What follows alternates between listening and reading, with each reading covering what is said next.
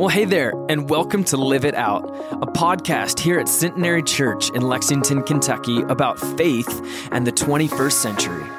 What does it mean to live as followers of Christ in a post Christian society today? Each week, we're going to have the amazing opportunity to talk with people across the globe who are committed to walking through this life with Jesus and hear their thoughts and experiences of the Christian life in an ever changing and hurting world. We hope that this encourages you and helps you in any way. So, without further ado, let's go ahead and jump into this week's episode. Welcome to Live It Out. I'm James Williams, and I'm excited that you've joined us again today. We appreciate our podcast community so much. We get together monthly just to talk to leaders from all over the world, really, uh, that are leading in Christian community and doing exciting things in the work of the church and parachurch ministries. And I just appreciate so much coming together with uh, all of you who are so supportive. Let me thank you too. We we are seeing more and more downloads, and our podcast community is growing. And I appreciate you. If you're a new listener, keep listening. Be sure to hit the subscribe button. We'll let you know when new podcasts come out. And today, I have not only a very good friend of mine, but someone that I admire so greatly who is in ministry here in Lexington and especially the downtown community. Laura Gallagher is the executive director of Common Good, and uh, it's located uh, in downtown Lexington, and they are doing amazing ministry within that community.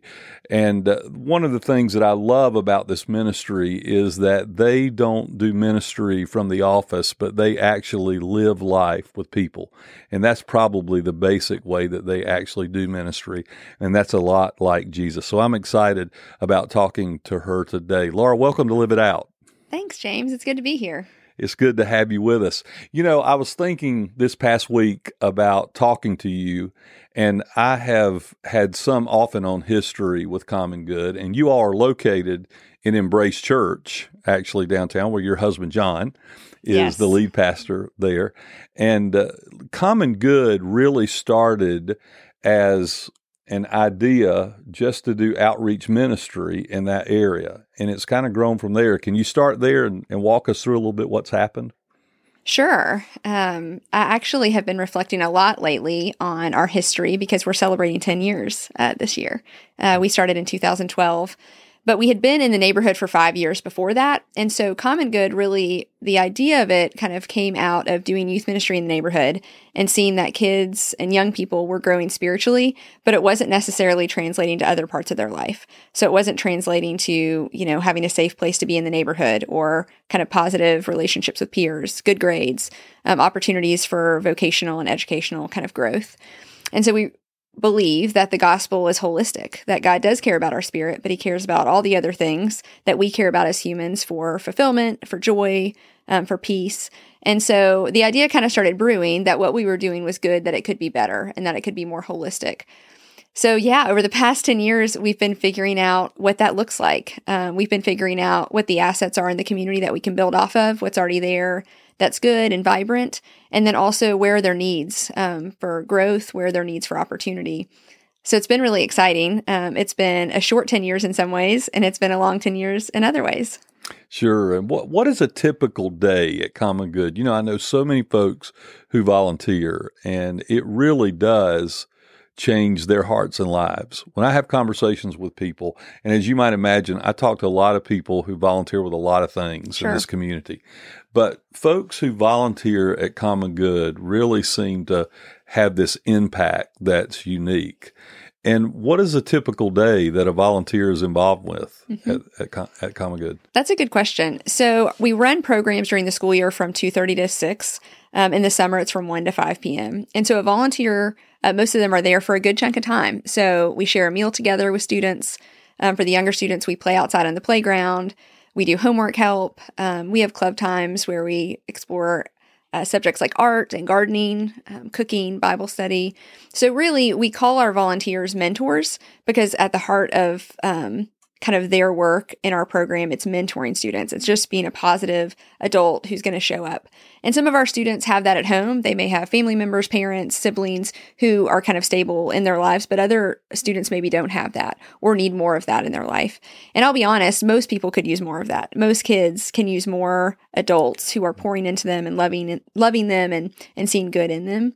Um, so that's kind of a typical day. It's pretty fun. We get uh, time to play. We get time to kind of work on um, educational goals. Um, we get time to explore new things together.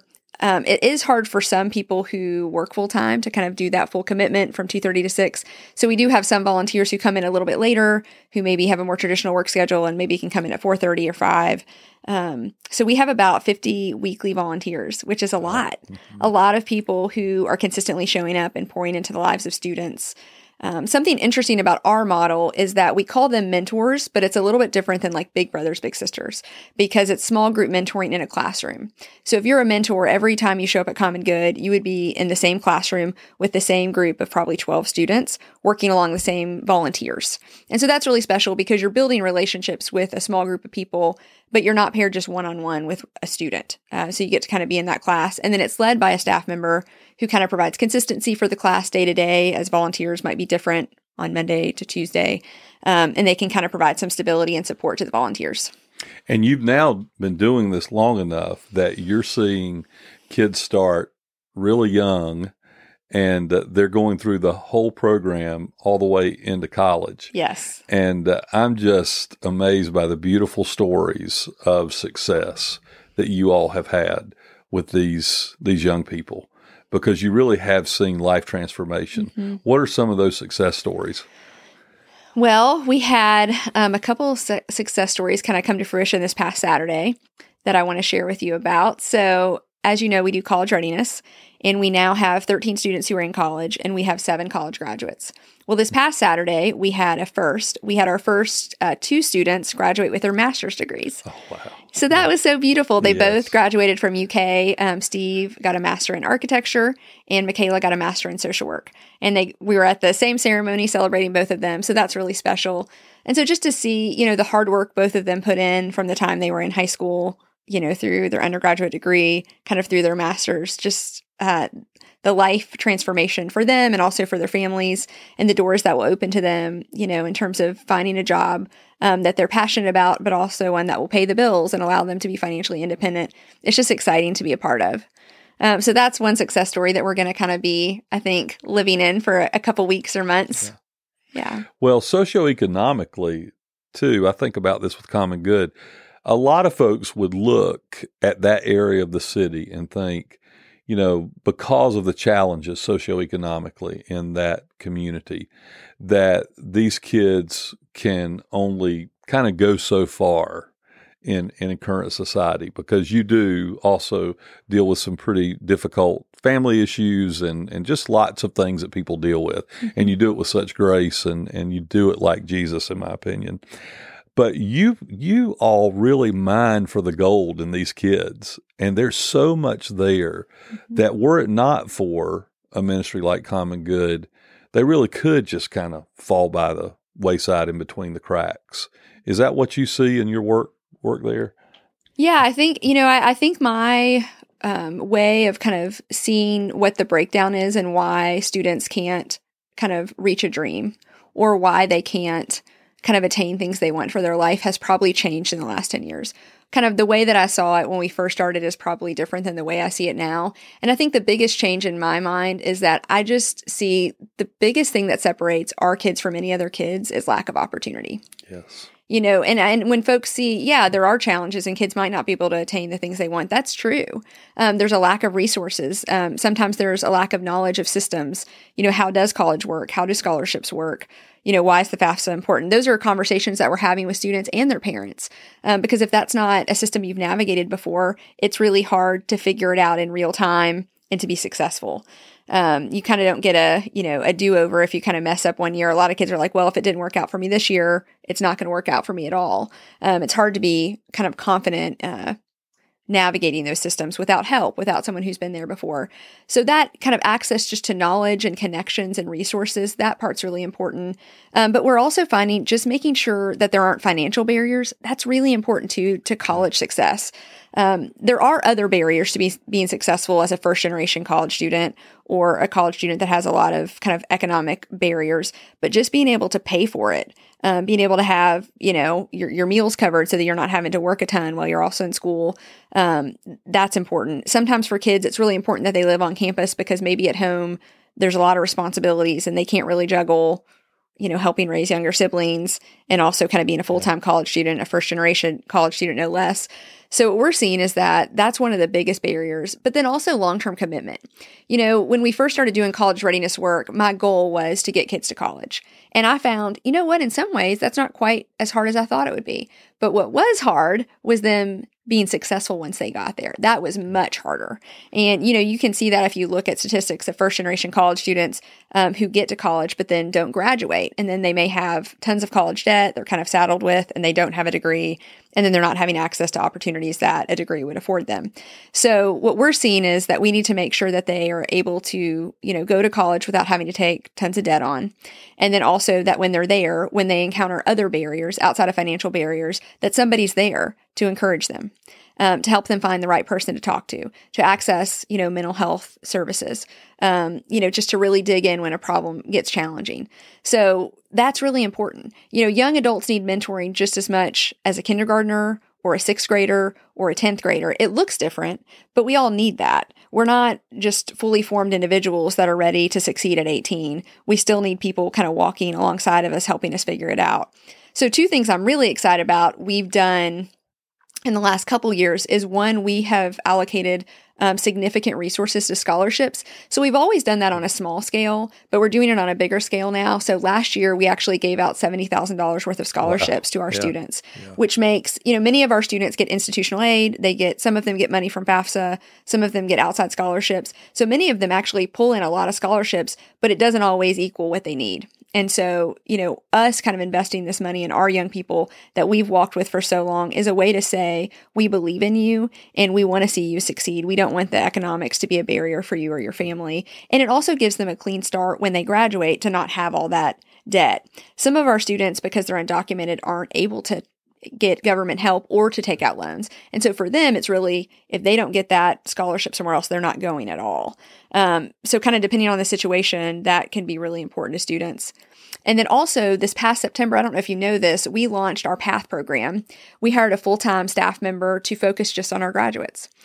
Correct. So that includes college yeah. students, uh, master students, students who kind of choose another route and are in the workforce or doing something else in the world. And so this person um, mentors our young adults. And we now have, uh, in a couple weeks, when we have our seniors graduate, we're going to have 32 graduates wow. that we're kind of walking alongside. And so that's so beautiful to watch, even just what their needs are that we're discovering along the way. You know, we've really worked hard to help them stay connected to Common Good over the years, but now we're working hard um, to continue to invest in them and help them be successful. Yeah. And, you know, I'm really glad that you mentioned the systemic challenges that these families are up against because what at first glance, it it may seem that Common Good is a ministry for kids, hmm. but you really over the years have become a ministry to these families, yeah. and just helping them navigate the the systems that often are created to keep them sidelined. Can you say a little bit about that? Yeah, I mean, that's absolutely true. You know, when we first started Common Good, I remember thinking, you know, kind of Fayette County's motto is it's all about kids.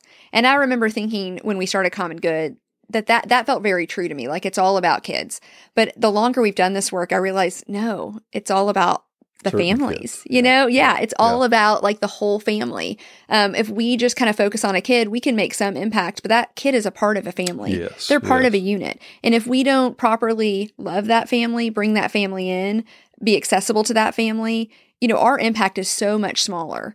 Yeah. Um, and so that's been a mindset shift for me personally as a leader. And it's also been a mindset shift for us kind of organizationally. Um, a little over a year ago, we were kind of revisiting uh, as an organization our mission. And much of our mission, and we kind of formed those words and those ideas early on, even before we had programs. And that still felt true to us, but it also felt bigger than that. I feel like our mission was a little bit smaller um, than what God had intended for common good. And so we updated that language. And our mission now is that we're dedicated to whole families and we create a safe place uh, for our community to know love. And that rings really true for me because that is who we're dedicated to the whole family and making sure that mom and dad and grandparents and whoever's in the house, siblings, that they're all a part of it. Um, and that's the way things are intended to be. You know, not just an isolated investing in one individual, but that we're investing in that individual, that family, that neighborhood. Absolutely. Yeah. Absolutely. Well, you do. Your lifeblood is volunteers, and you do that ministry with a really strong group of people who are dedicated. Mm-hmm. And so I'm hoping that there are folks listening today who not only would like to volunteer for common good, but support you Absolutely. in some ways. Um, what are some ways they can get involved in doing just that? That's a great question. So, we have our summer program coming up, and it's going to start mid June and go through the end of July. It's a six week program, and it's uh, runs Monday through Thursday from 1 to 5 p.m. So, we're looking for mentors to kind of commit to one day a week for that six weeks to get to know students, um, to have fun in the summer. The summertime at Common Good is the best time of year by far. There's no homework. Kids love it. There's less stress in their lives because they don't have to get up early. You know, they just kind of can roll out of bed, come to Common Good at one. We have a hot meal waiting on them. So hanging out with students in the summer, kindergarten to 12th grade, you can kind of choose your age group would be great. And we love to have volunteers from Centenary because you all are a partner. And so it's great to have folks here also investing in our work and kind of knowing what's going on. So that's one way. Another way is that you can sponsor a student for the summer program.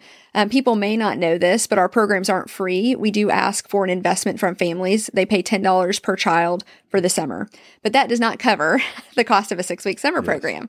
You know, we're going on field trips, we're going on college visits, we have great curriculum and great staff. So we have to supplement that cost by getting sponsors. So that's a great way um, to make sure that a student can participate in the program and have meaningful activities and fun activities to do this summer. But there's also lots of other ways to get involved at Common Good. You know, people may have a unique connection or they may have a business, um, you know, that could somehow, you know, support Common Good, or they may have an internship that a graduate of ours could participate in. You know, I find that people often um, when we kind of get together and put our heads together, we can be so creative about how wait, you know, people can get involved at Common Good. So we're also just open to that, just emailing us and saying, I don't know how I can get involved. I can't mentor maybe, or maybe I can't sponsor a student, but I feel like there's something I can do. We'll help you figure it out. Um, if we talk long enough, we'll find a way that you can benefit our young people in our neighborhood. So we love those emails and calls, and we're really open to that. And churches and businesses mm-hmm. can directly partner with you. Absolutely, like you said. So what what what is what would that look like for you? You know, it's some so there's some obvious things about partnering with churches, but what would it look like for a business to partner with Common Good? Yeah, that's a good question. We have been exploring that a lot more in the last couple years. So one way is you can be a corporate sponsor of an event like our walk. Um, that's going to be in June, and so folks can kind of be a corporate sponsor, and that's also a fundraiser for the summer program. Um, so that's a way that we can connect. Um, it depending on the business, you know, we could develop a relationship. We could come, you know, learn about your business, what you do. Students could learn about your profession um, because we're always trying to expose students to another possibility for their life. So we have folks come to our space and talk about their work or business. We have um, field trips where we take to go visit a business to learn about a profession or an industry. Um, there's lots of ways people can, you know, donate items to us that might benefit us. They can come visit us just to learn from us. Um, sometimes folks just want to come and see what we're doing to be inspired. And so we always want to open our doors to that too. So yeah, we'd love for y'all to come down. What what's a way they can contact you? That's a good question. You can contact us through our website. That's an easy way, um, commongoodlex.org. Or you can also contact us at con- contact at commongoodlex. Okay, commongoodlex.org. Mm-hmm. mm-hmm. That's great. Well, Laura, I'm just really excited about not only what you're doing now in the community of Lexington, the city of Lexington, but I'm really excited about what the future could hold for this. What What are some of your goals and visions for the future? Oh, that's such a good question. You asked me that on the right year because sometimes I'm so bogged down in the ministry that we're doing and kind of what's in front of me that it can be hard to vision. I don't know if you've experienced that in your work. I have. But sometimes you've got, you know, so much, so many plates spinning, um, that it's hard to kind of look up and see where God might be leading. But this is a special year because it is our celebration of 10 years. And so I've really felt God prompting me to say, if you're not going to look up now, to the future. Like, when are you going to do it? So I've been creating a lot of time for that. And um, we as a team, um, staff, board, students, graduates actually have been meeting the last three months to determine where are we headed next. And I think um, what I can tell you is that it's going to be more holistic than it's already been. You know, we we're doing holistic ministry, but we're not doing it perfectly, and there's ways we can improve. So I think one thing in particular is that we want to better invest in our parents. A lot of the access um, and resources and opportunities we work really hard for students to have and graduates. We want parents to start having some of that. You know, they're they're interested in how they can continue to grow. How can they pursue education? How can they um, navigate com- complicated systems, you know, that maybe keep them um, down? How, how, do they, you know, kind of change the course of their life if it's gotten off track? So I'm really excited about that. Um, another area I think will grow is with our social enterprise, which I haven't mentioned yet, Matchstick Goods. We have an arts based social enterprise where we make handmade ceramics. We employ our older students and our graduates, and hopefully in the coming year, some parents. And so that is a real area for growth for us. We're now doing mentoring through employment and through fair wage employment. So that's opened up a lot of new opportunities to see students grow in both their creativity, but also their understanding of how a business runs, how to work with customers, um, all those sorts of things. So I think our investment in parents and our social enterprise are are kind of where we're headed uh, in the next few years. And all of that information that you just mentioned, they can find some things about that at the website. Absolutely. Well, right? Yeah. If you go to our yeah. Common Good website, you'll find a link to go to Matchstick's website. You can purchase some beautiful products. We just launched um, on Cinco de Mayo a, tortilla warmer um, which is just beautiful. Uh, one of our students and graduates designed that together. That's handmade.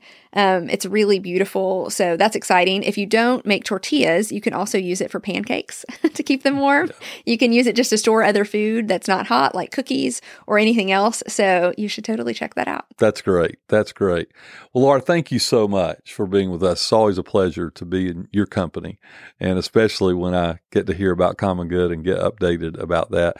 And uh, we'll be praying for Common Good for sure, and hopefully send some folks your way to to help take this thing to the next level. It's I, been so I good to be together. yeah. Absolutely, absolutely.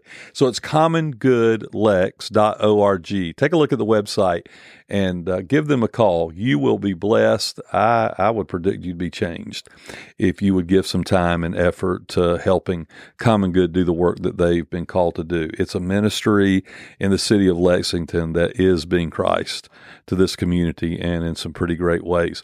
Again, thanks for listening. Thanks again to our podcast community. Keep listening, keep praying, and keep the faith. Live It Out Faith and the 21st Century is a production of Centenary Church in Lexington, Kentucky. Join lead pastor James Williams each week as we engage Christian leaders around the world.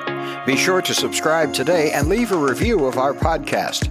To connect with us further, visit our website at lexchurch.com. Thank you for listening, and we look forward to joining you next week. Until then, love one another and live it out.